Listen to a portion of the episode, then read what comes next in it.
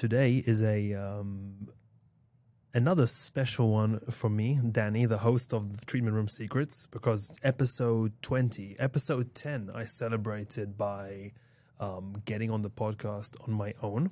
So I spoke to myself, or I spoke to the audience with myself only in the room um, for an hour plus about a bunch of things we've learned in the first nine episodes. So now we're at twenty. Uh, maybe I'll throw in a couple things that came up in the first nineteen, um, but a new one today. Um, we are here with Mister Bob McAtee. Thank you very much for being here. Coming my, all th- my pleasure to be here. Yeah. All the way from uh, Colorado Springs, Colorado. That's right. Um, we're back here in Cary, North Carolina, the second largest town in America, yeah. Maybe in the world.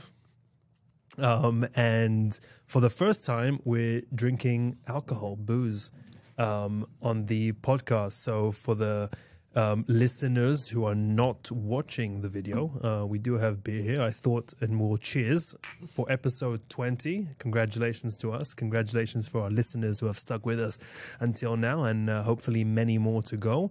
And we're also celebrating a couple of days of uh, good work, um, talking a lot about sports massage, talking a lot about um, um, different modalities that are involved in massage, and just another way of helping people, helping people um, relieve themselves from uh, some pain, and trying to equip therapists with um, the tools to help their clients, help their patients. I will take a sip of my beer. The reason I uh, think that it's uh, worth mentioning the beer is because, you know, we categorize this podcast as a health and fitness um, and therapy podcast. So uh, so having beer might look weird to people, so I'm just prefacing it. Um, we did have uh, Coca-Cola on one episode, I think, as well, which I did not mention, and now I think I should have. Um, but just so I think the listeners, I think it's important to know that we're, or I am, Neil Asher, we are... N A T Global, Global Campus, we're somewhat normal. We do drink in in, uh, in uh, celebratory occasions. So, Bob, thank you very much for being here today. We'll talk a lot about um, sports massage, um, about you. And the first, when we met up this morning, I told you straight away that my calves have basically locked up on me, and it hasn't really relieved itself uh, since, and it's because I went on a run with uh, new shoes, barefoot shoes that I um, have spoken about on the podcast before. um, I have been trying to teach myself to run with barefoot shoes um, slowly slowly, and it's been a seven month journey so far.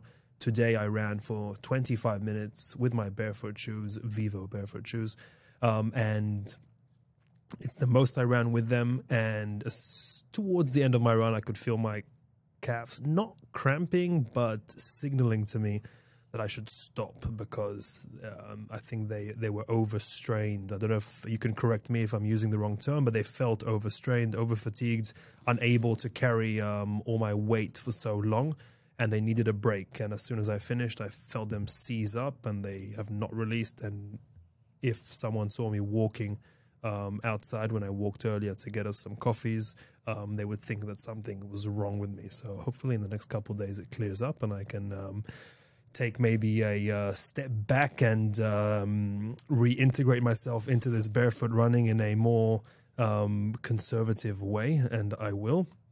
Um, so if I came to you as a client, what would you tell me? Well... Or how, how could you Excuse help me? Yeah, how no could I help you? Or how could you help me? Because my calves are in pain. Well, if only we would have had time during the filming today to throw you on the table and do some of the sports massage work that we were demonstrating. I know. It I'm would not, have I'm helped not, you a lot. I'm not, I'm not as um, appealing as um, the model that came in. But, you know, as a sports massage therapist, we work with all types of people, body types, et cetera. And you're certainly an athlete. Um, I guess... The first thing that I would say is I believe you're correct. You went from running five to ten minutes in these barefoot shoes to all of a sudden doing twenty-five minutes because it felt good for the first twenty couple of minutes, right? Yep. twenty-two minutes. And then all of a sudden you were like, oh, that's maybe too much. And I do think you've probably overloaded your calf muscles because when you're trying to move from being a heel strike runner to a midfoot runner, which is what the barefoot shoes promote, um, your muscles have to adapt to that. And in the in the midfoot strike, you're avoiding being on the heel, so you're much more up, using your calves much more to keep you up in like plantar flexion as you roll over that foot during the running stride. So, have you come across some um, individuals? I mean, I'm thinking because um, Colorado, Boulder, Colorado Springs, I I've, I hear a lot of um, people are open-minded around there. Um, so have you come across individuals who um, who are running with barefoot shoes, who are facing in new injuries because of their attempt to run um, with, the, is it the midfoot strike you said? The midfoot strike, yes. Or the forefoot strike, Four, some, yeah. sometimes called. Uh, running more on the balls of your feet than than landing on your heel first. And the theory behind barefoot shoes and forefoot running is that if you're a heel striker, which is kind of the classic running style where you land on the edge of your heel and then roll through your foot, um, biomechanically that does appear that every time you strike with the heel, you're getting a little bit of braking action. So it's slowing you down and you're putting a lot of shock up through the lower extremity. Whereas with forefoot running, uh, you're not you're not having that brake, first of all.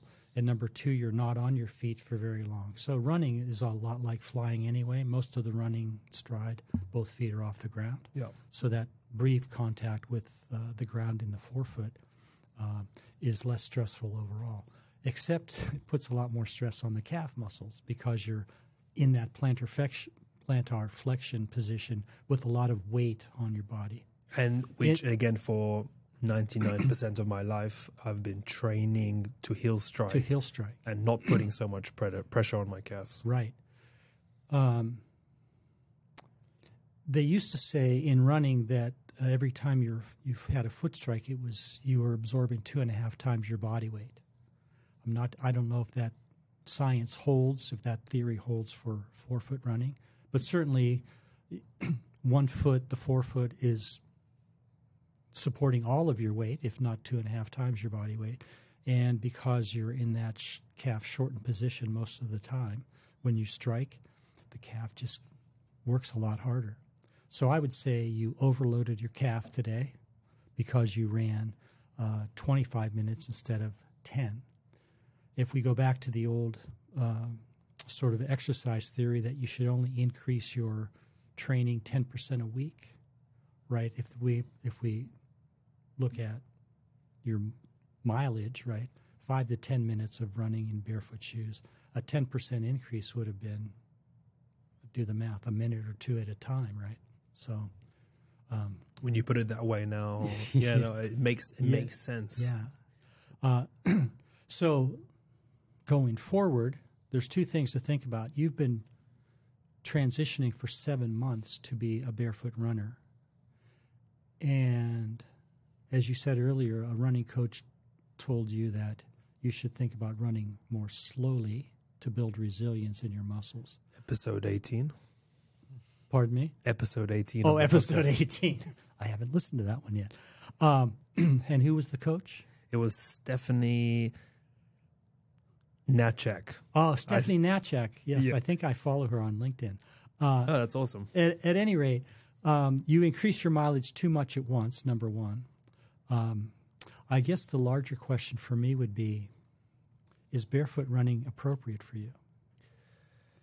You're challenging me. Um, yeah. I think I'm challenging myself to uh-huh. to figure out if it's appropriate for me or not. Mm-hmm. Um, I do know that running fifteen minutes with them is appropriate in terms of my body's reaction to it. Um, twenty-five minutes, obviously not. Not, okay. Um, today. Today, um, not today, right. Um, what I'm hoping is however many months it make it takes to make the appropriate transition, and I will probably have to make it a bit more conservative, especially after the feedback I received today from my calves and from you, mm-hmm.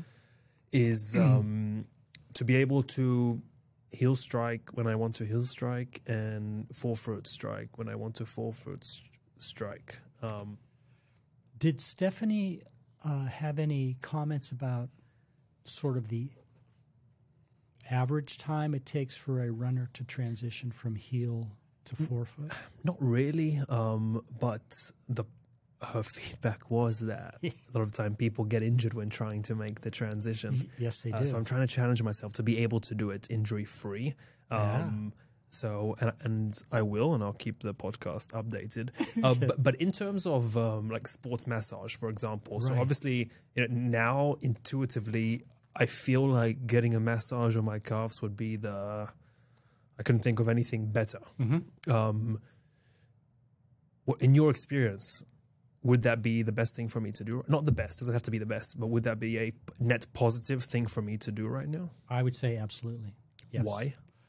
Because uh, the muscles have been overloaded. They're probably still a little spasmy. If we were to go in and start to do massage work on them, we'd probably find what would feel like knots in your muscles or super tight fibers in your gastrocnemius and your soleus. Uh, maybe a little soreness on your Achilles tendon, because tendons get injured when the stresses on the tendon tissue is more than they can tolerate, okay?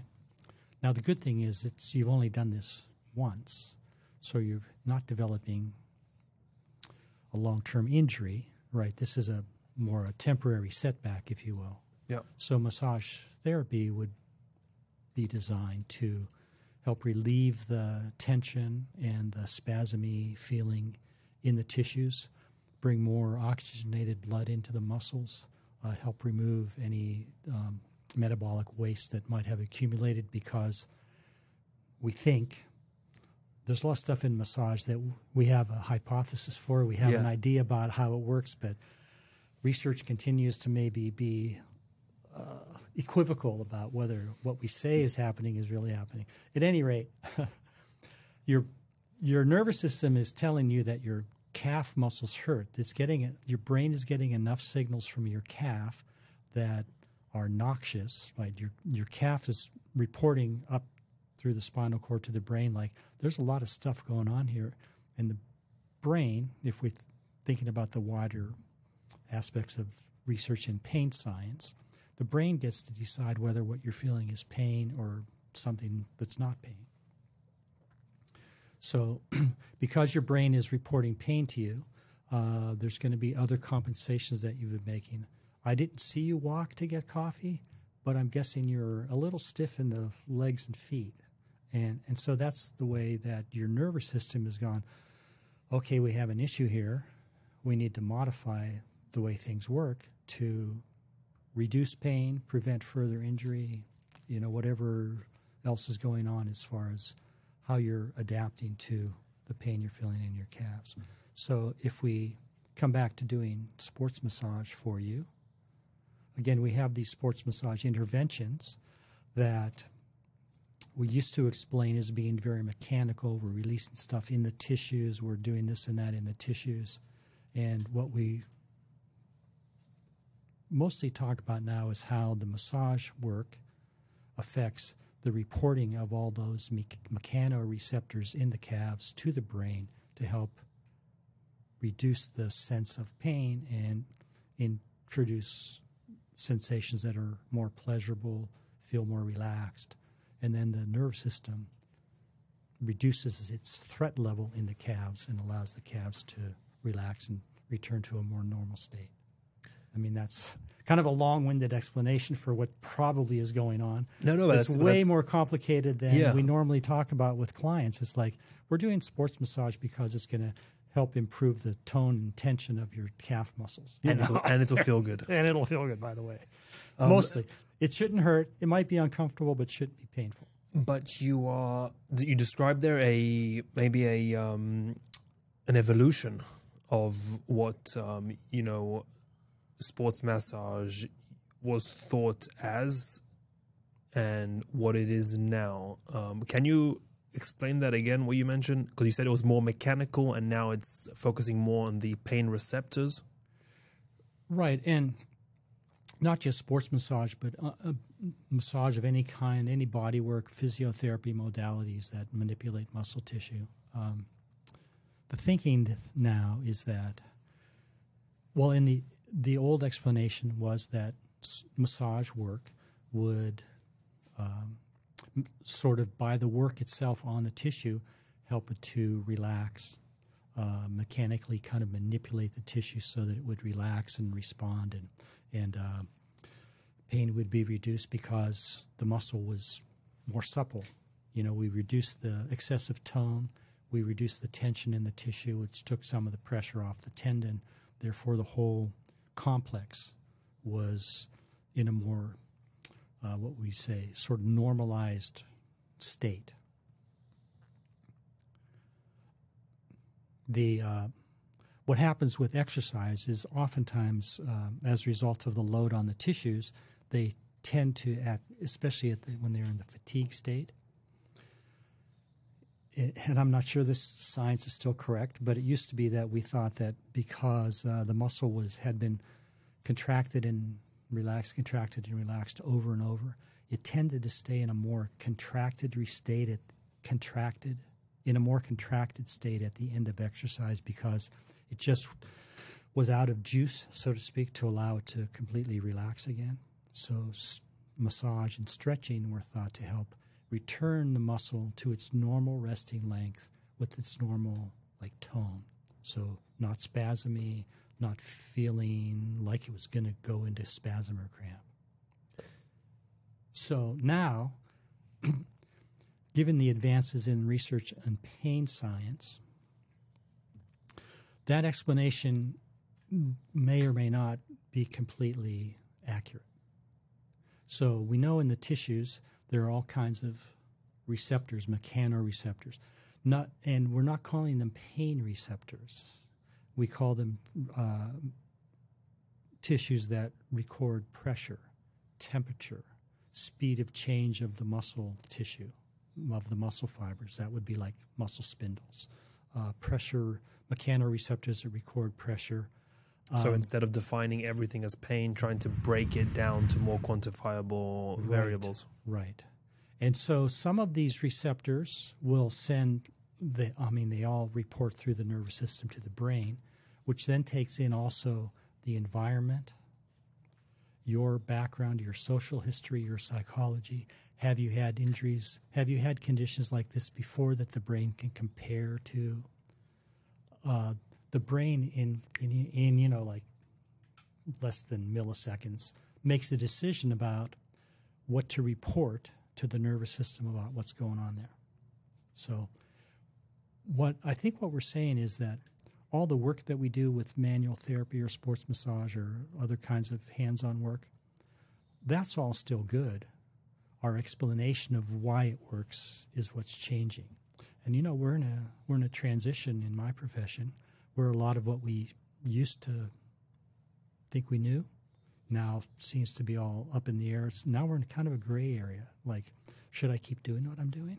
Mm. And there are a lot of elements in the hands-on therapy world that are coming up with other theories and different ideas about whether deep pressure is necessary to affect the nervous system for input and output of signals, whether it's pain or not pain. Um, some folks are saying you can just work on the skin by itself and that's enough. Um, personally for me, that drives me crazy. You know, I like massage work. I like, I don't like painful massage, but I like deep massage, right? And in terms of what uh, in you terms of what practice, I like to receive, receive. Okay. In terms of what I like yeah. to receive, and of course, I'm trying to provide the kind of work that I like to get. I mean, you know, this is like I know this feels good to me. This has worked for me in the past, so based on my education and experience, I'm trying to put together the same kind of treatment sessions for my clients. So, yeah, is there? In your opinion, yeah. is there any merit to maybe researchers or studies that come out that maybe, you know, try to debunk um, the any legitimacy that's involved in receiving a massage in terms of uh, maintenance or muscle recovery? You know, as we were talking about earlier today, there's research on either side of that question. There's plenty of research that indicates that massage is not really uh, effective for injury prevention or performance enhancement, um, recovery from auto accidents, you know, people with whiplash injuries or other soft tissue injuries. There is also research that shows that certain types of massage do have a positive effect on the outcomes in some of those categories. The problem with research, in my opinion, is because massage therapy, manual therapy, other hands-on practices are so personal, it's hard to design a double-blind study that can actually give you good results, especially because a lot of the results are subjective reports from the clients or in the study from the study participants, right? So they have a study where they have, let's say, twenty college students they've recruited because that's where a lot of the research is done, right? Um, ten of them are in a control group, which does something that's not massage. ten of them are in a group where they apply some kind of massage treatment. It's typically like to a body part, not always applied by a professional massage therapist. And then they try to, con- you know, they they tr- they try to control for as many variables as they can. But if I'm if you're a, a college student receiving uh, a twenty-minute massage once a week on your calves from the same person, even if they're not a trained massage therapist, from the same person, you develop a relationship with that person as well. It's not just, you're not an inert object being manipulated by an outside force. And the massage may be a little different each time, even though the protocol says the massage, the therapist is going to do three minutes of this and two minutes of this and, you know, five minutes of that, or however, however it's set up. There's, the tissue feels different every time it's worked on. And so that changes the intensity, the way it feels, whether it's comfortable or uncomfortable.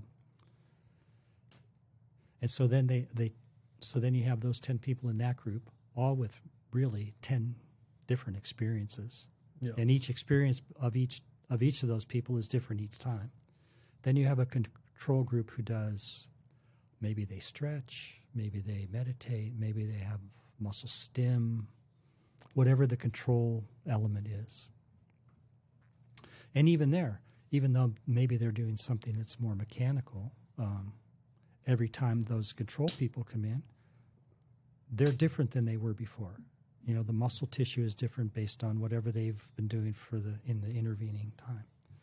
So I think it makes it really hard to have a double-blind study that you can replicate because it, there's so much that you can't control for in a in you know research situation. Yeah. So, so you've been doing this for forty odd years. Forty odd years. Forty-two plus. Let's see. I. St- I I actually did my first massage training in nineteen seventy-six, but I don't count that because I was just kind of, it was just for fun. And I tried to do a little bit of massage here and there, but nothing, I never really, never really pursued it. So then in nineteen eighty-one is when I, that's when I target as my start date because I went back to massage school to do some more training. So can I ask you, who was Bob McAtee pre-massage? Sure. I was a, um, uh, I, w- I grew up in Youngstown, Ohio. Uh, I graduated high school from a Catholic seminary. So I spent the last two years of high school in a Catholic seminary in Cincinnati. Realized that being a priest wasn't for me. Moved back home to Youngstown and uh, enrolled in Youngstown State University. Um, my initial uh, degree, I was planning to s- major in languages. Awesome. I was managed. I was planning to major in languages. Think with the idea that, oh, I'll learn how to speak French, and I can become a translator, and then I can travel, you know, internationally. Um, or was it traveling then? Like the traveling, was, yeah. Was I, I already tra already traveling was in my idea. Mm-hmm. um, yeah. And the seminary, was it personal ambition in the beginning or pressure from the outside? Well, I grew up in a Catholic family, you know, and there's a certain amount of, mm, I wouldn't say pressure, but a lot of Catholic families have expectations, you know. And uh, I wasn't the oldest son. My sister had already entered the convent. I think she entered the convent before I did.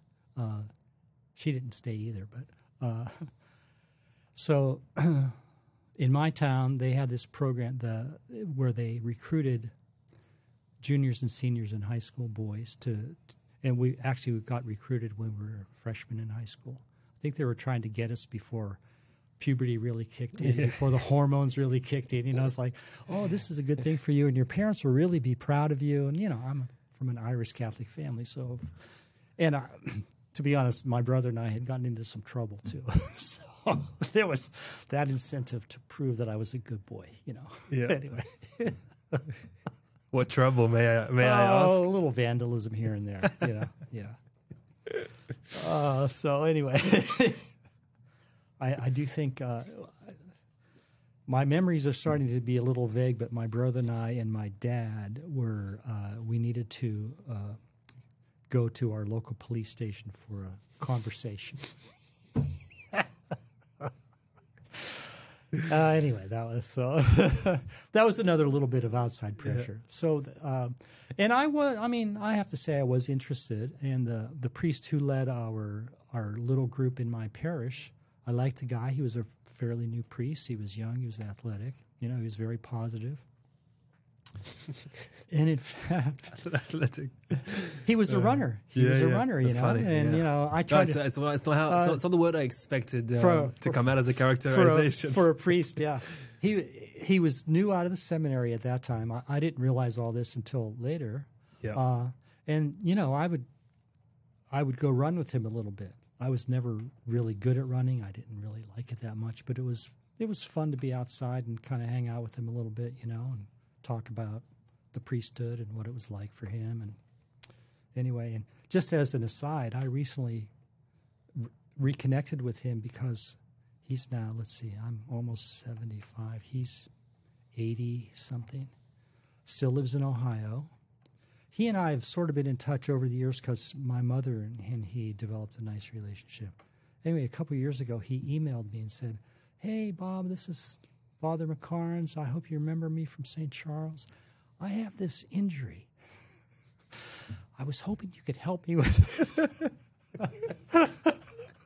That's amazing. Oh, so, so. And what, I've you haven't spoken to him for forty I, years or well, fifty no, but, years? Well, no, but he's had, he's, had, he's had copies of my stretching book. My, my mother gifted him a copy of one of my early editions, and I, I think I sent him – he's had a couple of editions. Anyway – so we've been in touch a little bit, but mostly through email. Yeah. So I was like, yeah, Father, I'll be happy to help you with that. I get to call him Jim now instead of...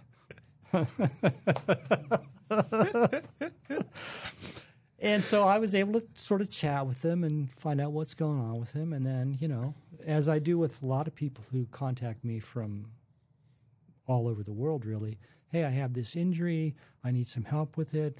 Can you help me or can you refer me to somebody? So I did a little research and I found a, not a massage therapist, but a physio in his, you know, in his town that had really good reviews. And uh, so I said, well, Jim, I can't come and do anything and you're not going to come from Ohio to Colorado for me to treat you. So uh, here's the next best thing we can do. Go see this guy and see what you think.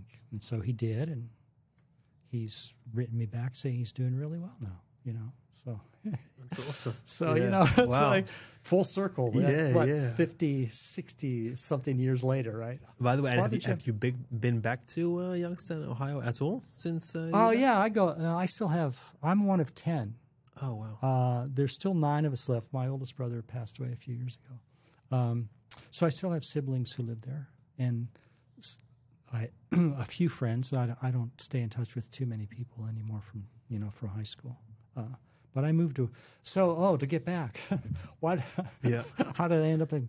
So you had the seminary. Oh, jeez. I I left the seminary, moved back to Youngstown, uh, moved back in with my parents, uh, started going to school at Youngstown State University, majoring in French, right, thinking I'd be a translator.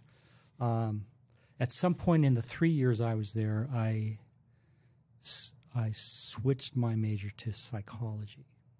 Um, and during that time, uh, a couple of friends of mine uh, decided to take the summer off and go to California. They ended up, they were going to Long Beach, California, which is in the South. One of my friends' uncle and aunt lived there, so they had a connection. And uh, in that summer, which was then, let's see, nineteen sixty-nine, I went out there for about ten days and just hung out with them. And, it was, and I was like, well, this is really different than Youngstown, Ohio. I mean, I knew it was going to be because, you know, it was the sixties and it was Southern California. I mean, everybody yeah. was moving there. Right. It was after the Haight-Ashbury, you know, the ninth, the, all the everything, the, all the hippie stuff. That all was the creative on. people. All the creative people were out there, and there was the beach and nice so, weather. Nice weather. Fifty-two weeks a year. Man, I yeah. don't want to go back to Ohio winters. So, so I had my vacation. I went back home. Uh, attended uh, th- my third year at Youngstown State. Already making plans to move to California the next summer. Um, so uh, I had a part-time job while I was going to school, so I was able to save a little money. And the next summer, I went out to California. Uh, one of my my friend with the aunt and uncle had stayed. All of his buddies had already sort of come back. They weren't. They had just gone out there for the fun of it. Not they weren't planning to move there. So I was able to sort of crash with him for a while. Met his aunt and uncle. Uh, well, I had met him before. They were really nice people. We went over there for dinner a couple times a week, you know. Uh, uh, his uncle helped me get a job. You know, they co-signed a car loan for me. I mean, it was really great in those days. Um, and so that's how I ended up in California. And then in nineteen seventy. But with no, like, do you ha- back then, back once then. you left the oh, idea oh, of yeah. being a translator, yeah, yeah. did you have a career in mind? Psychology, so- clinical psychology, because I had started that psychology training at Youngstown State. Yeah. When I moved to California, of course, I had no money. I think I left Youngstown with one hundred dollars in my pocket and a car to sell, which my sister sold for me and sent me the five hundred dollars she got, we got from the car. nineteen sixty-four Ford Galaxy. Anyway, uh, oh, this is kind of fun to reminisce all this. Yeah, why not? Why not? Um, in those days, if you were a California resident, university was free. Since I had no money, I had I just... I just waited for a year to get my residency so that I could go back to school. So after a year, uh, my friend's uncle Ziggy had gotten me a job with a publishing company. With uh, I'm sorry, not a publishing company, a um, distribution company for magazines and paperbacks. So I was working that job, saving some money. Once I got my residency, I enrolled in Cal State Long Beach, and continued my education toward my B A in psychology. So that's that was the those next couple of years. From seventy-one, it took me until seventy-four to graduate because I was, you know, I was working, going part-time. And in those years, by the time I got my degree in psychology, I was like, I don't want to be a, this. I don't want to be a clinical psychologist. uh, because I had some friends who were in, you know, you needed at least a master's degree to, to get licensed yeah. or certified or whatever. It's yeah, like, it's the next like natural yeah, progression. Yeah. yeah. And I had a couple friends that I that were ahead of me in school, and they were in their master's program. They were the unhappiest people I knew. And I was like, yeah, I could see why this could get really tough, listening to people all day and their I mean, I have enough problems of my own. And you know what they say, of course, people who study psychology are trying to sort out their own yeah. crap, you know, from childhood, et cetera. Anyway, yeah. I was a juvenile delinquent, then I dropped out of the seminary, you know. I had anyway. Focus on yourself. Focus on, yeah. That's funny. So the good thing is, and, and long story bring us around to body work. Yeah. The good thing is, at the, in my last year of college at Cal State Long Beach, I started hearing about uh, these uh, body-oriented therapies that were coming out of, you know, the sort of hippie New Age movement. Mm. Uh, you've heard of Esalen, the Esalen uh, retreat up in Northern California. I haven't. What is oh, it? it's uh, I've never been there, but I've wanted to go. It was famous for um, the setting, which is on a cliffside looking over the Pacific, and they hold all kinds of uh, human potential movement workshops. A lot of massage. There's a famous style of massage called Esalen massage. A lot of um, there's a, there are a lot of developments in what they I would call sort of body work versus massage, and body work focused on uh, interacting with psychological issues as well. So um, things like bioenergetic therapy.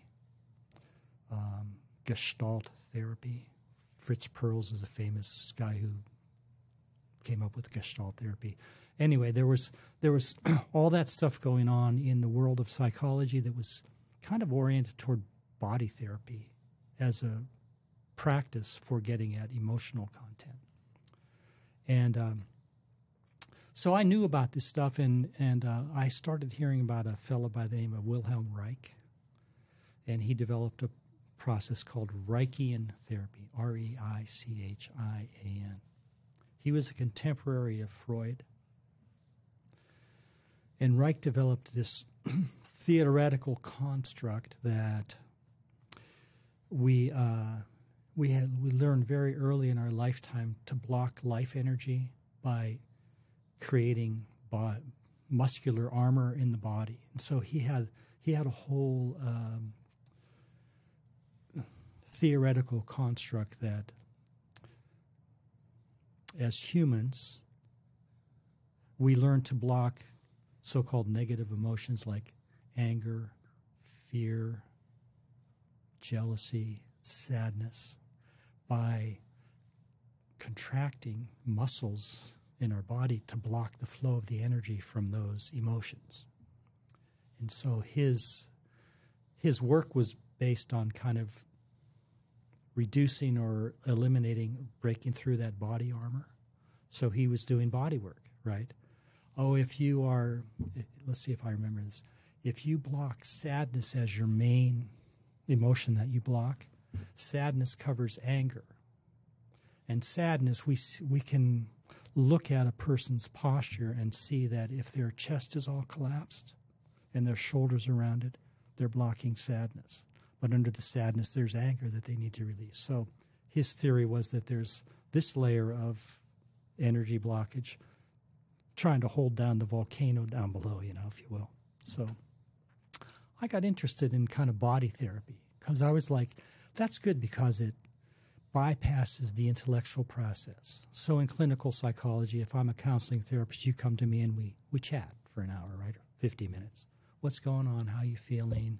Um But it's all it's all sort of intellectual. If you don't really connect physically with it, it's pretty easy to avoid really dealing with anything. Yeah, because you do, as a therapist, you're relying on the words the person sitting in front of you chooses to use. Right.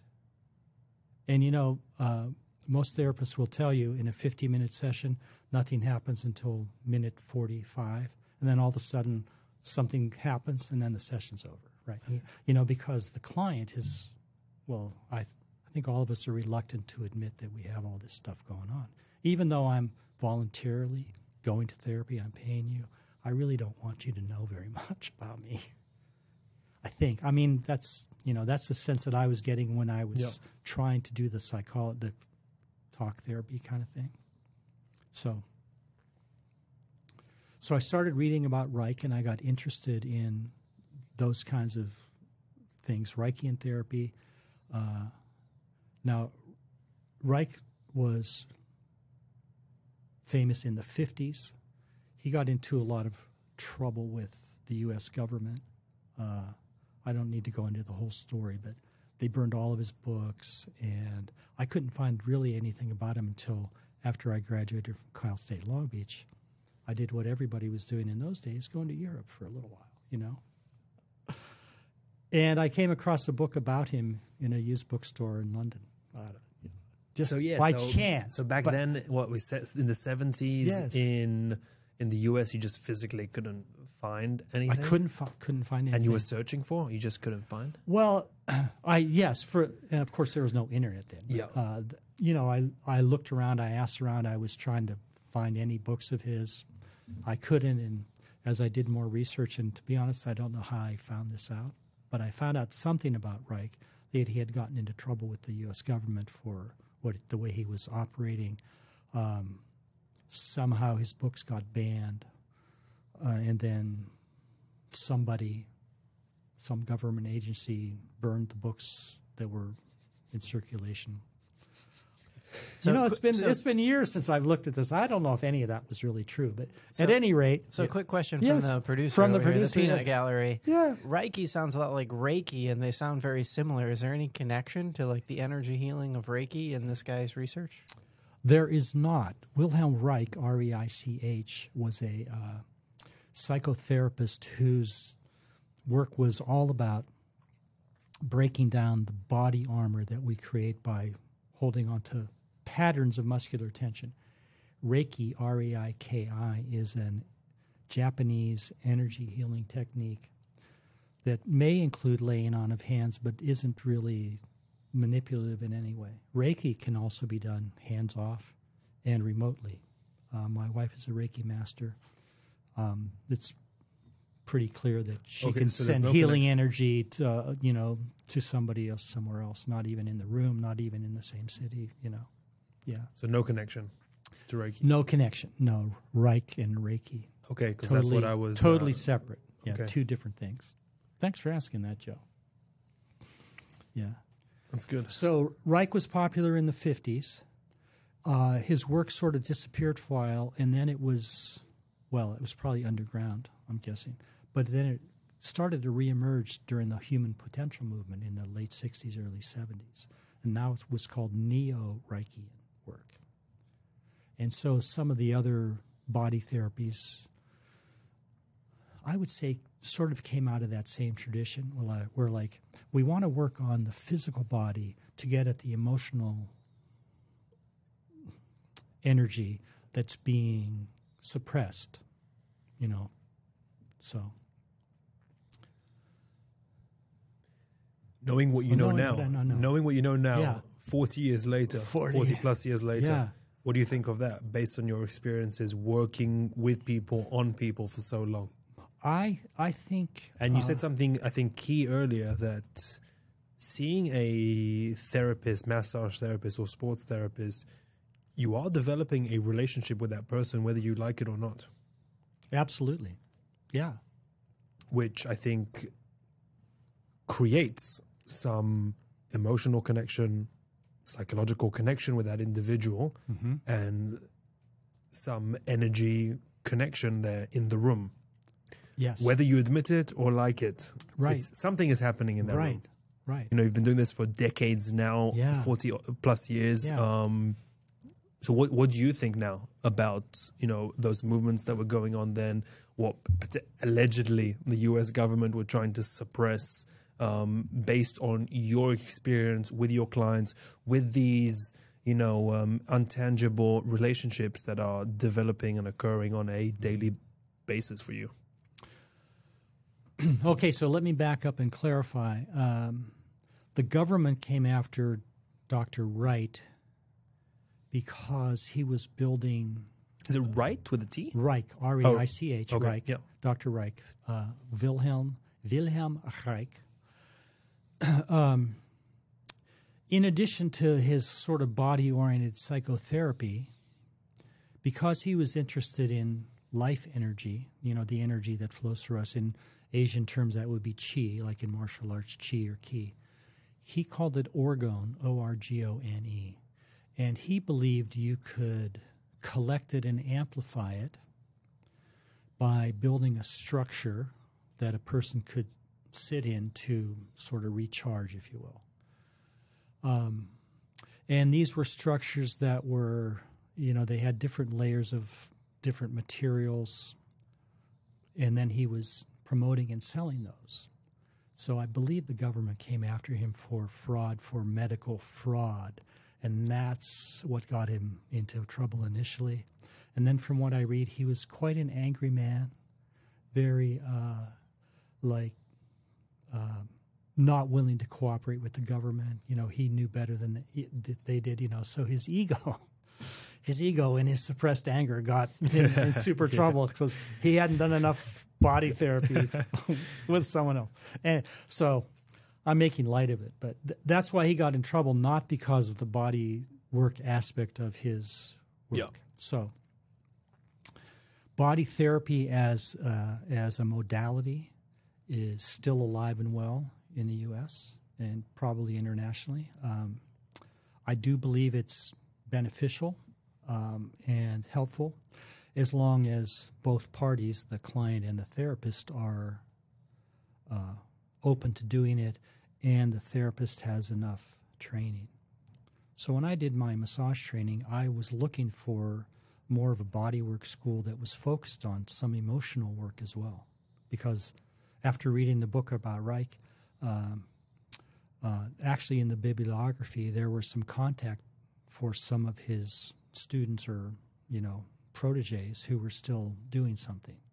And there just happened to be a guy by the name of Charles Kelly who had an institute, which was in Santa Monica at the time, called the Radix Institute, R A D I X. And they were doing trainings for people to do neo-Reichian work with clients. So I came back from Europe. I was living in California anyway. Came back to Long Beach. So I went up to the Radix Institute in Santa Monica as a client to experience this work, which I thought was very powerful. I uh, the sort of the emotional aspect, like you say, you live your first twenty years and then you spend the rest of your life trying to figure out what the hell you have to do, right? So I got a lot of benefit from doing Radix work. They didn't call it therapy because you couldn't get licensed in this. They called it education, so Radix education. But basically it was a one-on-one session where the, the Radix educator was working with you as a client, helping you to start to feel the energy flowing through your body by doing certain massage techniques and breathing techniques to release that stuff. And so I got a lot of benefit out of it myself, and I thought I would go do that training. Um, and then I realized that, oh, it's ten thousand dollars to do this training. This was back in nineteen seventy-four, seventy-five. I didn't, you know, I didn't have any money in those days. And then I realized, okay, I could probably finagle some way to do this training, but then I'd only have a uh, certificate of completion to be an educator, and it, it you know, it just didn't feel like that was a viable career path for me. But while I was thinking about this process, one of the requirements for being a Radix educator was to be licensed to touch people. And so they required you to go to have a basic massage therapy program, which was what led me to my first massage training in nineteen seventy-six, because I was still looking at maybe doing that. So that's how I got into massage. and, and when I when I went back to school in nineteen eighty-one to to uh, the school that I went to, they had kind of a focus on more body work, not just massage. They were interested in some, you know, emotional processing, some psychological issues that come out of doing hands-on work with people. So that's what attracted me to that to that school and that practice. And when I first came out of massage school, I was focused on doing that kind of more body work, uh, emotional release work, if you will, to help people. I had a degree in psychology, um, but I realized pretty early into my attempt to do that work that I was not equipped at all to handle some of the emotional material that people were releasing during our sessions. So that's what, you know, so then I started to back away from that because I didn't, I just didn't feel equipped. It wasn't fair to the client for me to help them get to this material and then not know how to help them process yeah. it. You know? Did it make you realize how much people are going through? It did. More than you initially thought? Oh, oh, absolutely. There's, we all have so much stuff that we don't reveal. Maybe we don't even know about it ourselves, you know. Yeah. I heard you say um, the last, sometime the last couple of days that massage schools today are not like they used to be in a, um, in a from the educational standpoint. Um, I'm not sure exactly in what context you said it, but I'd like to ask you about that. What mm-hmm. is different maybe from what you, because now maybe as a teacher, when you step into various institutions around the world, um, do you notice a difference in terms of how it's taught? The uh, yeah, the massage education in the U S, and I can really only spoke, speak for the U S um, and not the whole U S. I haven't been to that many schools. But in speaking with other educators in my field, um, you know, sort of griping about certain things, um, we we've gone through a couple of periods of massage education. When I went to school for massage therapy, there were no corporate chains operating massage schools. There no, were no uh, community colleges operating massage trainings. Most massage schools in the sixties and seventies were started by practitioners who had a passion for passing on their knowledge to the next generation, you know. Um, the school I went to was founded in San Diego by, I think, about a dozen practitioners. There was a rolfer. There were a couple of martial artists. There were a few massage therapists who were trained in different areas. Um, They had, they started in San Diego, and they had a branch in L A, which is where I went. All most of the, I don't think there were any other massage schools in the U S. And, of course, I don't know this for sure, but I would guess that the majority of massage schools that were operating in the late sixties, early seventies, even mid-seventies were one shop owned by the founders, run by the founders who came out of that world, right? Uh, some of the schools got bigger. In those days, there was no uh, standardized training. You know, now in the U S, we have standardized training and licensure and um, uh, lots of hoops for schools to jump through. In those days, it was it was hippie. It was hippie. You know, it was real informal, kind of uh, family-oriented. Most of the people who were going to massage school had a felt they were drawn to it, not as a business, but as a um, something they were just drawn to do, right? They wanted to help people. They felt like maybe they had, had good experiences receiving massage. They wanted to do that, repeat that with other people in their lives or in their community. And, you know, then, mas- excuse me, I got to clear my throat. No worries. So um, I was going to ask you, together with the school, because you obviously chose where to where to study and where to go, um, why why sports for you as a career? Well, that just speaks to my evolution as a massage therapist. I started out thinking I was going to do body therapy with people because I liked the I liked the experience that I had receiving that work, and like many people, sort of feeling like they had a calling, you know, uh, or a vocation to do some work. I really felt drawn to doing some kind of massage work when I realized that I couldn't really do the emotional release kind of bodywork therapy. I stepped back to just do more like regular massage, if you will. And one of the things about doing that emotional release work is, for the most part, I think both people in the room have to have the intention for that to occur. So when I pulled back from doing that kind of work, I saw only occasionally some emotional release. Maybe somebody would start to cry a little bit because something happened during the massage that brought that up for them. Um, and I felt perfectly equipped to handle that uh, with, you know, my background. But for the deeper emotional material that some people were experiencing in those sessions where it was my intention for that to happen, I knew I was just out of my depth. So when I just sort of pulled back to start doing more what I would call regular relaxation massage, um, that was fine for a while, but I was getting kind of bored, really, you know, doing sort of Swedish massage over and over. And even though I had gone to this school that was focused on body work, I knew a lot of, and I incorporated a lot of techniques beyond just uh, Swedish work. Um, so I first started hearing about sports massage in the early eighties. The, uh, the Olympics were held in L A in eighty-four. Uh, by then I was living in San Diego. And I was seeing these advertisements for sports massage trainings to prepare volunteers to work at the L A Olympics. Um, so, you know, I just got curious.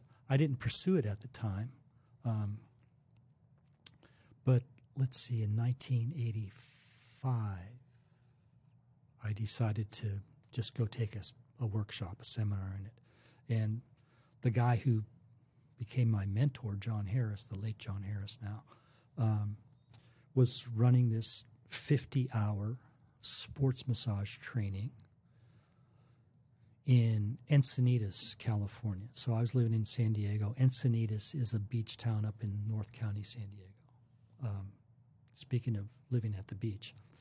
So I went to this fifty-hour training, and um, I liked John a lot. He was a great instructor.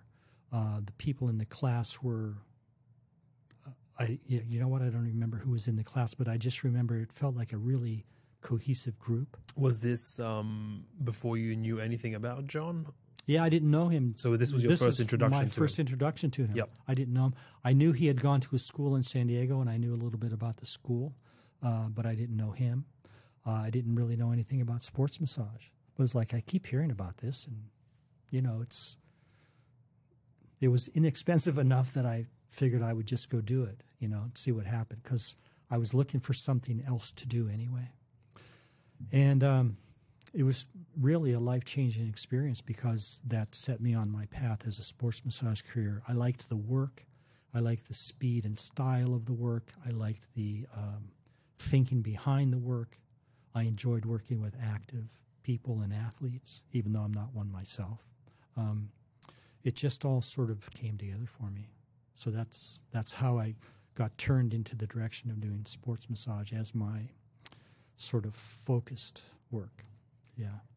Um, and you don't have no background in sports yourself besides those uh, runs back in the well, uh, you know, a, a little seminar? bit of intramural basketball when I was yeah. in high school. You know, I used to play. I played a lot of handball. Learned how to play handball in the seminary and continued I played. That. Uh, I played handball for a year. Yeah, and I, I played handball. I loved handball, and uh, even when I uh, moved to California, a couple pals of mine, we used to go play handball every weekend. It's very uh, underestimated it's sport very in the U S and.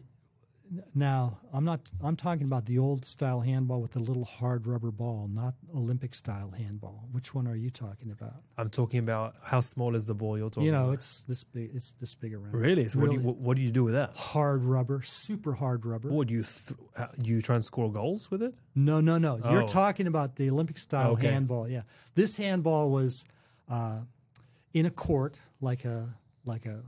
what's now a racquetball court. It used to be they used to all be handball courts. Mm-hmm. It's a little hard black rubber ball about this big around, and you wear a glove on each hand. If you're lucky, you have pads on the gloves because the ball is so freaking hard, man. So, but you know, you have a goal wall, you have a line on the wall that you have to hit the ball below for serving. So it has to hit a, a certain area of the wall that mm-hmm. you're serving, and the serve has to come back beyond a certain line. So, okay.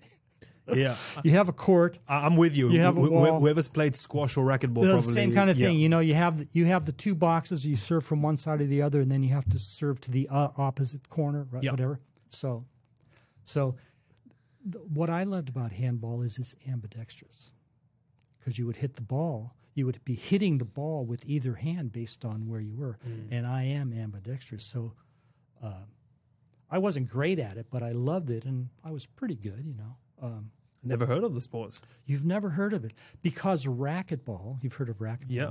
came in and was so popular, uh, it just kind of eliminated. All the handball courts became racquetball courts. People would come and play racquetball. And the, but old, would you, when the you, old handball games now, you couldn't play that long because it would kill your hands. But, but racquetball, you can keep going. But would you catch the ball and then release? No, no, no. So you would smack it. It was a smack. Mm. It was a smack. Yeah. We should, oh, you should, okay, write down a note. Look up on YouTube.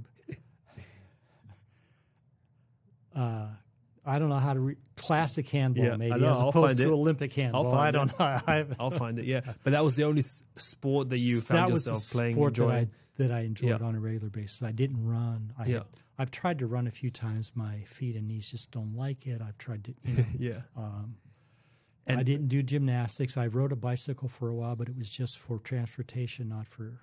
Yeah, not like to be a cyclist. Injuries though, have you faced any, you know, minor, major, medium injuries?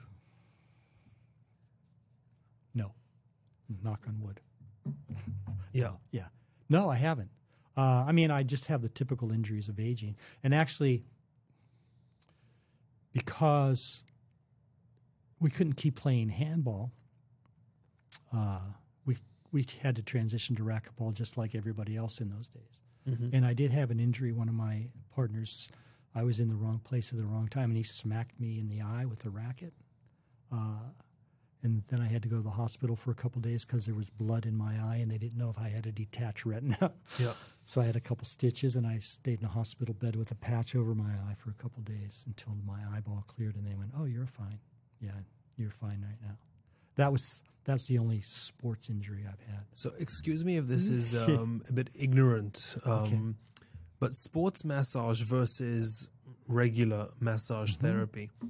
What does a sports massage therapist need to know that a regular massage therapist maybe doesn't know?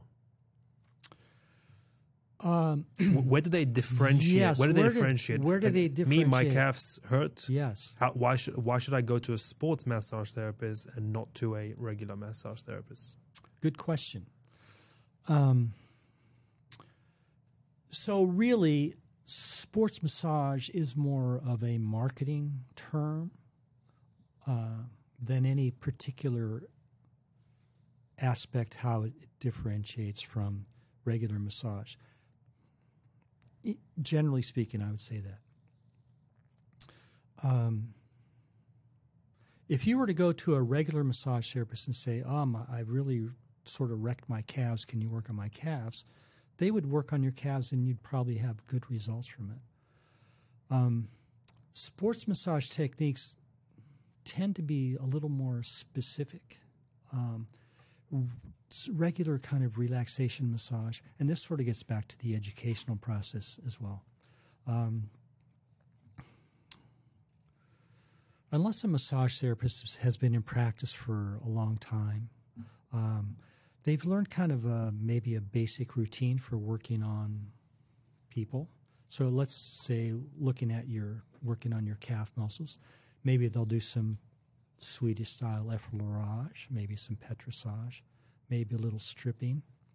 Very few people do that, the broad cross-fiber work that we were talking about in the coursework, which is, which is, I would say, is actually a specialized feature of sports massage from, from what I know. I learned broad cross-fiber work in my training, and other sports massage therapists and educators do some version of that broadening of the muscle across the grain of the muscle, with the idea that this is a way the muscle doesn't normally move, and therefore we can help it function more efficiently because spreading those muscle fibers. And does this really happen? We don't know. It feels like something's happening when we strum across a muscle and it gets supple and it sort of gives under the pressure of the stroke. But we know that um, starting to dive into kind of a deep hole here, but we know that uh, all the muscles are enveloped in a layer, in a tube of fascia, if you will. And each muscle fiber is wrapped in fascia, and each muscle, all the fibers together are wrapped in fascia. And so are we actually spreading the fibers apart? I don't know. I don't know that there's been any research to show that, in fact, our hypothesis is correct. But, but it feels like th- th- something th- good is happening there. But is that what you're picturing as well when you're yes. working yes, on someone? Yes, when you're working on someone. So as we were talking about in the class, uh, regular sort of Swedish and or relaxation massage, uh, effleurage, petrissage, maybe a little stripping. Uh, and those would all be valuable and beneficial for you. Um, probably no broad cross fiber, probably maybe some pin and stretch style work, because a lot of people sort of figure that out on their own. Certainly before I was taught to do pin and stretch, I was doing it just because it seemed like a good it seemed like a good thing, right? Um, so when I think about sports massage and my training in sports massage, Uh, it has to do with our approach to the work and who the client is on the table. If I'm working on an athlete, I have to be thinking about a lot of things like um, where are they in their training cycle? What kind of stresses do they have on their body based on the sport that they do and where they are in their training cycle? What is too much massage based on where they are in their training cycle? If you're an athlete about to con- compete in an event in a couple days, I'm not going to do any deep body work on you because you're not going to recover enough to feel like yourself when you come to the event. Yep. So a regular massage therapist might not really think about that. So yep. The other thing that I learned in my training, as we talked about in, in the class, is the Cyriax friction work. That is not taught anymore in massage schools, as far as I know. Uh, there could be some that are teaching that as part of their training, but your basic massage training would not include that. So I learned that as part of my sports massage training. Um, and there's still a lot of practitioners who do the Cyriax deep transverse friction work. For me personally, I've seen excellent results doing that, with especially with injuries. Um, It's especially useful as a sports massage therapist. If I know you're a runner and you're coming in for regular maintenance massage, I know you're a runner, I'm going to use the friction work as a way to palpate and then sort of examine the tissues that most likely are uh, subject to overuse injuries. So like hamstrings, calves. So we do palpatory exam using friction work Uh, for assessment to say, well, how are your hamstring tendons doing? How's that ischial tuberosity attachment? Or how's your Achilles tendon doing? As John Harris used to say, healthy tissue doesn't hurt when you press on it. So if I'm in there thinking about that and the stresses you as an athlete put on your body in your sport, I want to examine those structures and go, well, how does this feel? Does this hurt? If it hurts, what's the pain level on it? If you're training for a marathon and your Achilles tendon is sore like to a two or three on a scale of ten, that's pretty normal for the level of mileage you're putting in. But if it's a five or a six or a seven, even though you might not have symptoms yet, I know from my experience and from my training that if you keep training at the level you are now, in the next month or two months, you're going to come in and say, my Achilles are killing me. So as a sports massage therapist, if you're coming to me for maintenance and recovery work, I'm going to say, hey, we have an issue here. You know, we can treat it now and resolve it way faster and easier than if we wait until you come in complaining about it. So for me, those are some of the differences between, you know, going to just a I, I hate to say regular massage therapist, but a massage therapist who's not focused on sports, yep, to somebody who's doing more relaxation work or spa work or maybe some other kind of body work, yep, emotional release work, but not focused on the act, the active athletic client. Does that make sense? I mean, was that too long of a discussion? Not too long. Um, and no, it does. It does absolutely make sense. Um, I want to ask you about stretching. You know, you've yeah. you've written um, a couple books. Four yes. is it four books? How many am I? Are we talking? One here? book, four times. Yeah. One, is it one, one book, book four, four editions. Yeah. But is it so? Is it all? But I thought there was a stretching book and a sports massage book separately. Yes, that's true. This facilitated stretching is in its fourth edition now. Came out in nineteen ninety-four. Uh, my sports massage book uh, came out in twenty nineteen. So two separate topics. In yep. the sports massage book, we refer to stretching, but we don't go into detail on it because we have another book. Yeah. To, um, you know. But stretching, yeah. um, in your eyes, your experience, yeah. how important is it? And I mean, I'm assuming it's a topic that you're passionate about if you spend so much time writing right. a book. Yes. Yeah. Yes, and uh, as you know, there's a lot of controversy about stretching. People yeah. on both sides of the of the argument can find research that supports their position. Stretching is good. Stretching from a good. completely personal experience. Yes, all I can say is the more time I dedicate to stretching, the better I feel. Okay, and on the other side, like. Uh, to support that, mm-hmm. the less time I spend on stretching, the worse I feel. The worse you feel. Well, then, in your case, stretching is beneficial. It's helpful for you, no matter what the physiological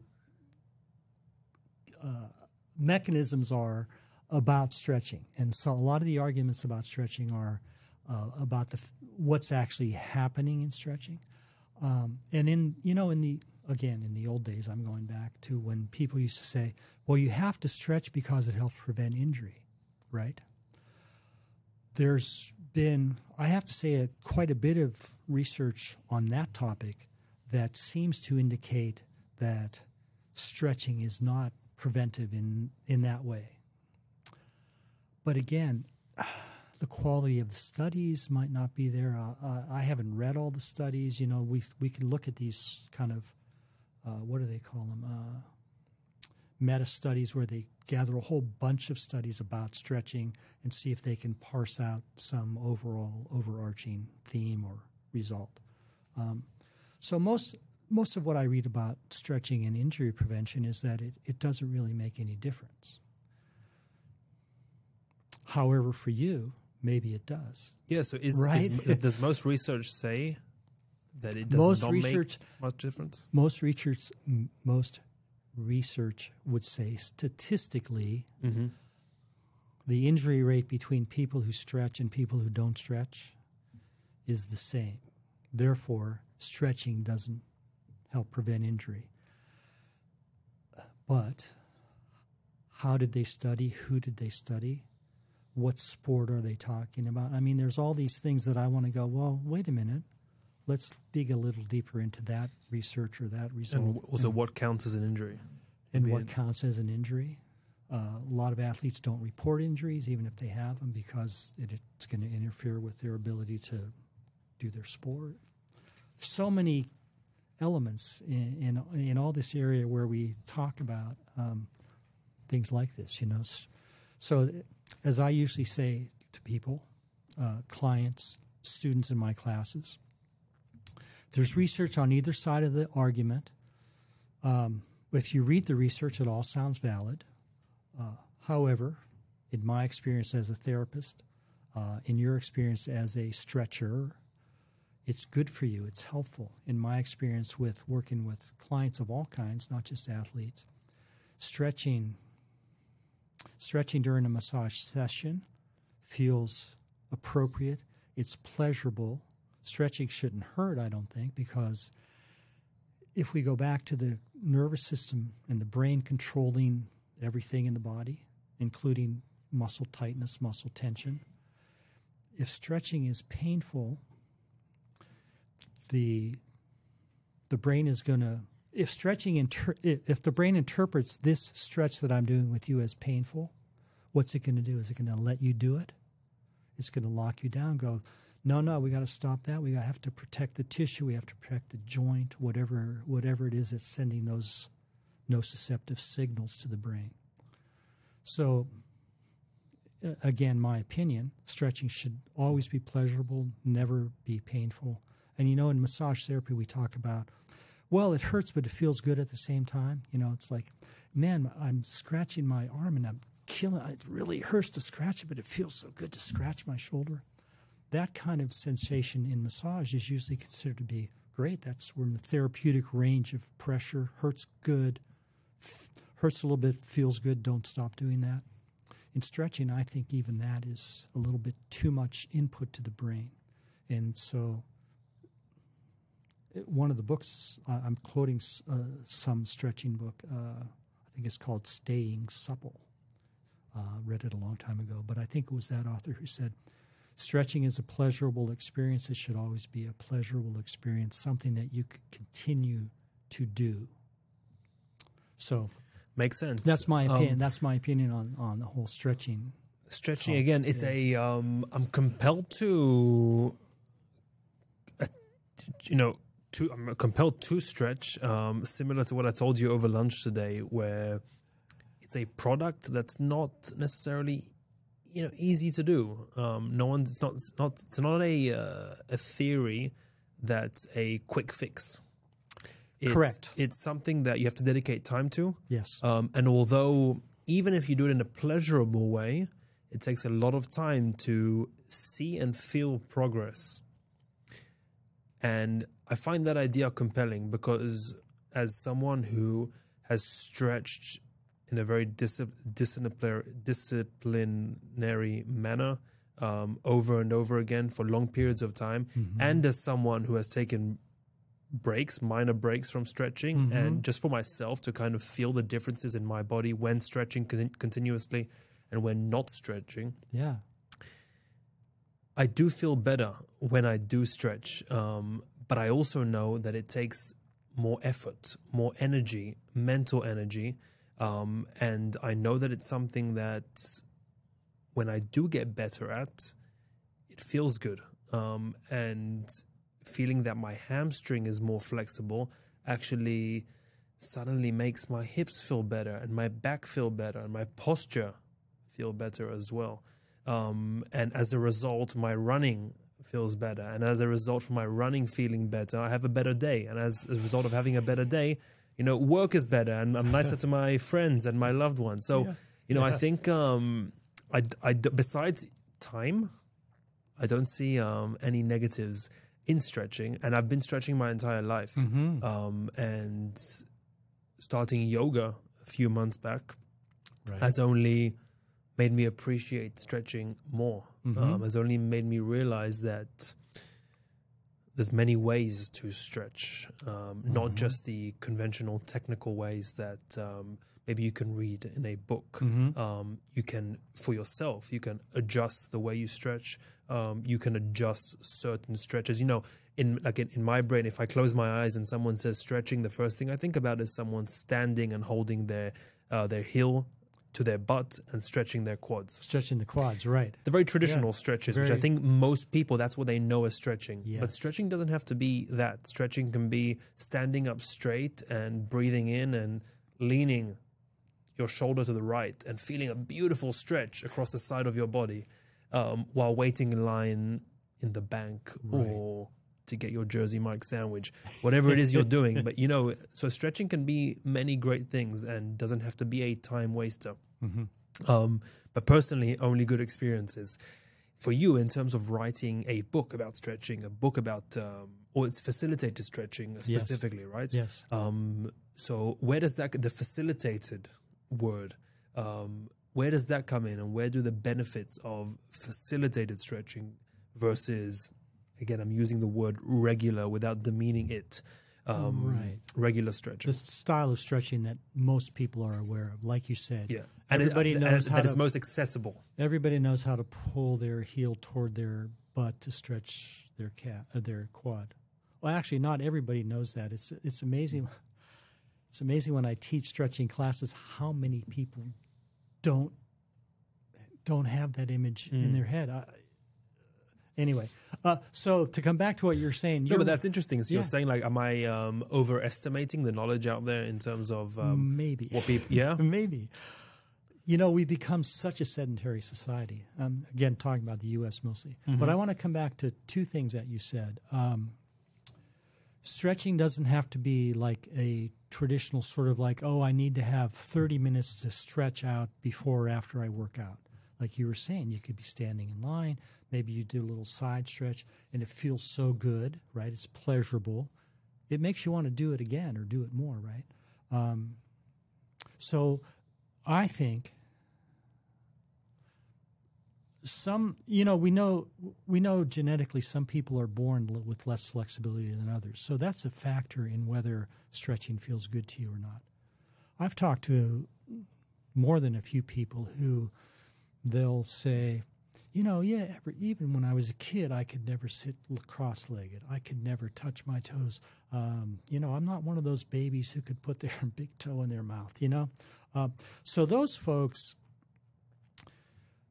uh, I'm not sure that stretching would have the same, uh, would be the same pleasurable experience that you have.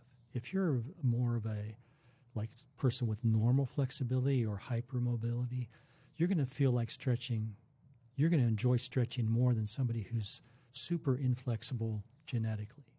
So that being said, uh, to come back to the other thing that you said about stretching having to be a time wa- or not a time waster, but taking up a certain amount of time. What's interesting when I talk to clients and we're going through their history, you know, especially if they're athletes, almost, I, and I say, well, what about, are you doing any stretching? And they they almost, ninety-eight percent of people say, oh, I know I should stretch more, but. So everybody sort of has this idea that stretching is good for them. It would be really good if I would do more of it. I would feel better. But what they're, what they then say is, uh, I don't have time. You know, and what they really mean is, I don't want to shorten my workout in order to make time to do the stretching work. So there's some education that has to go on there with clients. It's like, well, uh, prioritization. F- yeah, what's what's your priority? Um, and if there's somebody who's stretched on and off in the past and not seen many results, they're really not motivated to stretch. So we have these long circular conversations, but it's good. Coming back to my book, Facilitated Stretching, this is a style of work that I learned in my sports massage training. And again, this is not really taught in normal massage programs. I never learned about it in my massage training. It was only as part of a, a program more focused on athletes. So we call the book Facilitated Stretching just because that's the title that my publisher came up with. It's um, based on proprioceptive neuromuscular facilitation, or for short P N F, which is a physiotherapy modality um, that was came out uh, was developed in the early late forties, nineteen fifties, and was designed to rehabilitate uh, physical therapy patients in a more sort of holistic, synergistic way. Uh, And the founders noticed that there were certain patterns of motion in the body, uh, and they were able to try to make use of already uh, reflex loops that were already available in the body that helped muscles to contract or relax or lengthen or not lengthen. And so the basic premise in P N F is that an isometric contraction of a muscle is then followed by a neurological inhibition of that muscle that allows it to move, lengthen more easily, more efficiently. So if you're a person who's been doing passive stretching, regular regular stretching, if you will, in your lifetime and haven't had a lot of success, or maybe you have had a lot of success, but you feel like you've reached the, the end of what you can accomplish on your own, then facilitated stretching is just like maybe the next level of stretching for you, because we're trying to uh, do more to balance the muscles on either side of the joint to allow you to stretch a little more fully. So let's say you, you're pretty good at stretching your hamstrings. How do you stretch your hamstrings? What what is there a certain position that you favor for stretching? Are you asking me? I'm asking you now, yes. I'm turning tables on you, Danny. Oof. Um, my favorite way yeah. is the simple stand up straight, mm-hmm. um, breathe in and fold forward, um, because that's the easiest one for me. The harder one for me is almost like a half split position where you're like kneeling mm-hmm. on one kneeling leg, on one leg, straightening the other leg out in front of you, out in front of you, uh-huh. and, and then leaning forward, and then leaning forward. That one's a bit more difficult for me, mm-hmm. um, and playing with those angles to try and get the um, right the three muscles of the hamstrings right. um, activated there uh-huh. is a uh, is a challenge for me. Mm-hmm. Again, the more I do it, the better I get at it, the better I feel. Uh, but if I neglect it and stick to what's easy for me, then mm-hmm. I and then when I do get back to it and attempt it, it's it's it's um it's not as enjoyable. And did you learn that half kneeling stretch uh, when you were playing soccer? Correct. Or football? If you're in yeah, the, in, not outside the U S, he played football. Correct.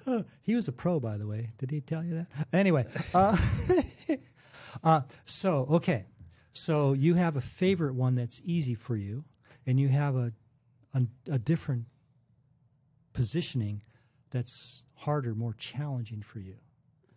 If if I was to say to you, you can only do the harder one from now on, would would you be motivated to keep doing that, or would you go ah? Uh, you know, I'm, that's uh, not so pleasurable. That second position is not really so pleasurable, is it? I know, but I'm. Okay. Uh, so I'm not challenging. I'm not. You. Okay, I'm not okay in the head. So if you told uh, me no, something no. like that, I would probably um, enjoy the challenge. I'm not challenging you to do the harder one. Stretching should be pleasurable. Yeah. One, pleasurable, comfortable, love to do it. The other one. Not so great. Don't I'd rather rather avoid it. Yeah. R- rather avoid it. Don't feel like you get a good stretch in that position. Would that be fair to say, or no? No, I think I I feel like I'm getting way more with with minor effort. Just by being in the right position and slightly bending, yes. I feel like, woo, my hamstrings are working here. Uh-huh. They're extending. Um, right. Whereas the comfortable, easier hamstring stretch feels like um, I can keep going and going and going. And I have to keep going in order to feel that sensation of my hamstrings extending and working.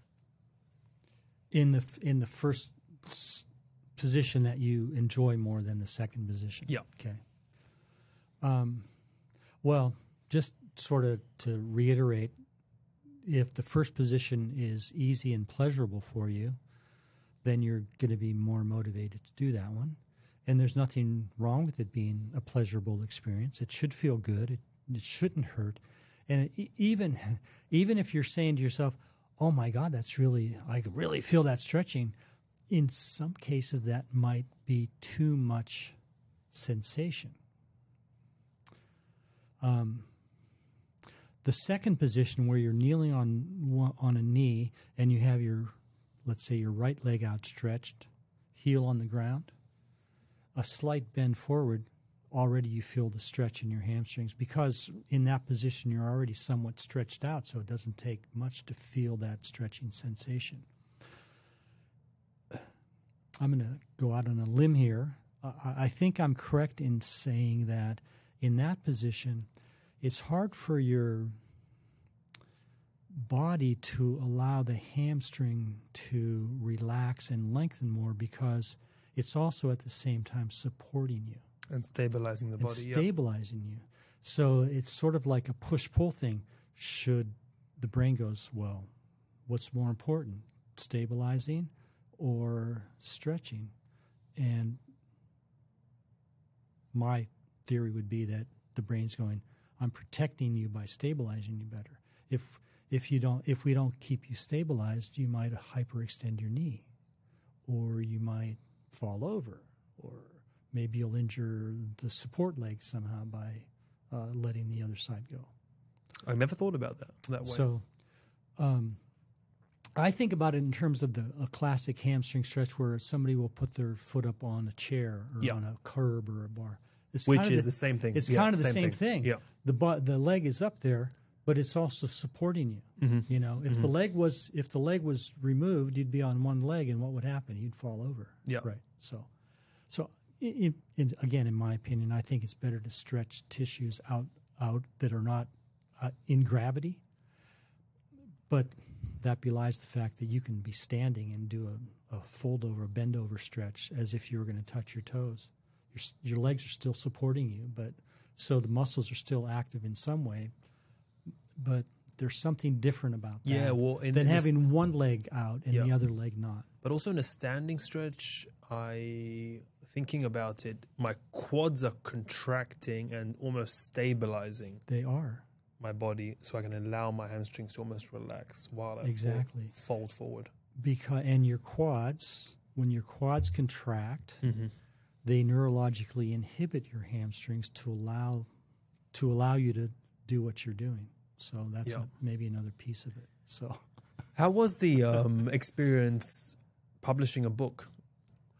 Oh my gosh, that's hard. Books. That is hard, hard, hard. I had no idea what I was getting into. I look at these authors who publish a book every year or whatever. I made mention of Doctor Leon Chaitau. He was a British osteopath. He died a few years ago. He was a great guy, prolific author on many topics. I, I believe he published sixty books, if I remember correctly, some enormous amount.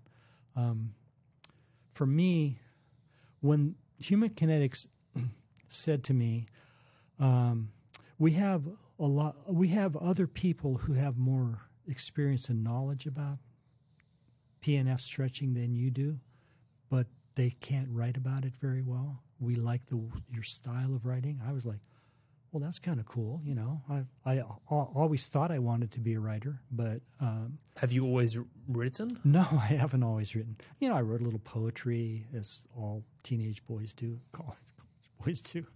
So do some they? poetry. I, I think that's a rare do, thing for teenage boys. Oh, okay. Well, maybe nowadays. They, I, I don't remember I myself don't, or any of my friends writing poetry, writing but poetry? I find that pretty impressive. Right. You never tried to impress a girl by writing her a little poem? Ah, you know, I, maybe, but ah. I, I I don't think I would classify that as poetry, okay. What came out uh, mm.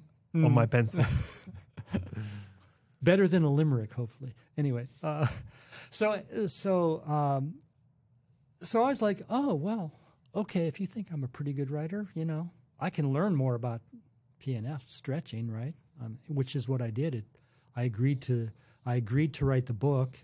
Uh, they gave me a deadline, which I don't remember exactly how long it was. I know I had to extend it at least once because I spent uh, I spent John Harris and I no no John Harris and I had proposed the sports massage book when Human Kinetics John came. Harris who John was Harris, your mentor. My mentor in, in the sports massage you training. Went to his school yeah fifty I went hours to his school. He introduced me to teaching in uh, in his school at that point. Yep. I worked in a massage center that he had founded. It was a massage co-op. So he was, you know, he was just a great guy. I really liked him a lot. First he was my teacher, then he was my mentor and friend. Um, he was moving to Australia with his wife at that time, who was who was an Aussie. And, you know, this was, again, before internet.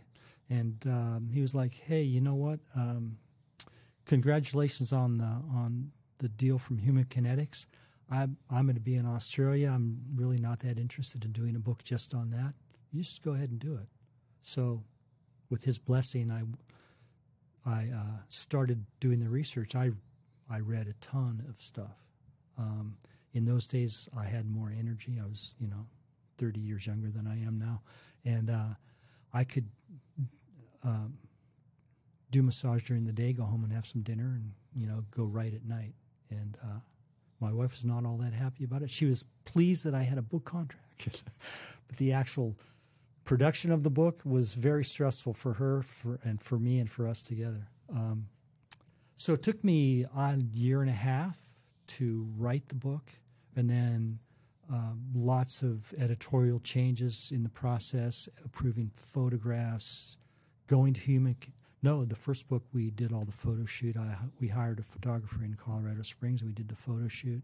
Um, a lot of elements, a lot of components I never had thought about. Um, and I was very happy with the first edition, but as I, you know, as I looked at it over the years, I could see there were a lot of mistakes that we made. I wasn't a very, I wasn't as good of a writer as I thought I was. Hopefully in the four editions, uh, in the three subsequent editions, I've become a better writer. I know more about the topic because I've been teaching it so much. How long on average does it take to write a new edition of a book? A year and a half. So it's uh, still I'm, I'm almost very, like writing a new I'm book. I'm a very slow writer. It's like writing a new book. And Human Kinetics, their, uh, their sort of parameters for a new edition is there's got to be a certain amount of new material. It just can't be rehashing the same. So every time it was time for a new edition, and they would come to me and say, you know, it's been about five years and sales are dropping off a little bit. Do you have any, do you want to, let's let's do a second edition or third edition. Um, or fourth now. Or fourth now, which I think is the final one. Um, we had to come up with a different slant on the work, a different way to talk about the basic facilitated stretching work, but bring in material that we hadn't introduced before. So that was a challenge because sometimes I'd have to go learn some more stuff. And in my first edition, I had a co-author who was a physical therapist, which was very helpful. Um, so in the second edition, we added some more sort of physiotherapy styles of uh, treatment work. Well, that's when I think it was the second edition we started doing, adding some treatment work or some sequences of a whole, uh, here's stretching sequence for runners. Here's a stretching sequence for cyclists, which we've maintained in the in the other editions. So it is like like I said earlier. I've written one book four times, and every every one is different. Um, there's more research, and in the last edition, there's like tons of research that shows that, you know, stretching isn't really that valuable. So yeah. I'm thinking to myself, why am I writing another book? but but in my practice, in my experience, in watching other people learn how to do facilitated stretching, I mean, I just I see the benefit. And the fabulous thing about facilitated stretching work is you sometimes see instantaneous changes in range of motion, which motivates the client who maybe has been a stretcher and tried to stretch, never found any results from it. They see the results, like during a session, you go, oh my gosh, I just gained ten degrees of range of motion just like in three minutes, which motivates them to do what you've been talking about, the long-term practices where the benefit comes. Stretching once in a while, you don't really don't. What did um, what did John Harris mean to you in life? Well, I just am so thankful to have met him. Uh, he was I liked him as a person.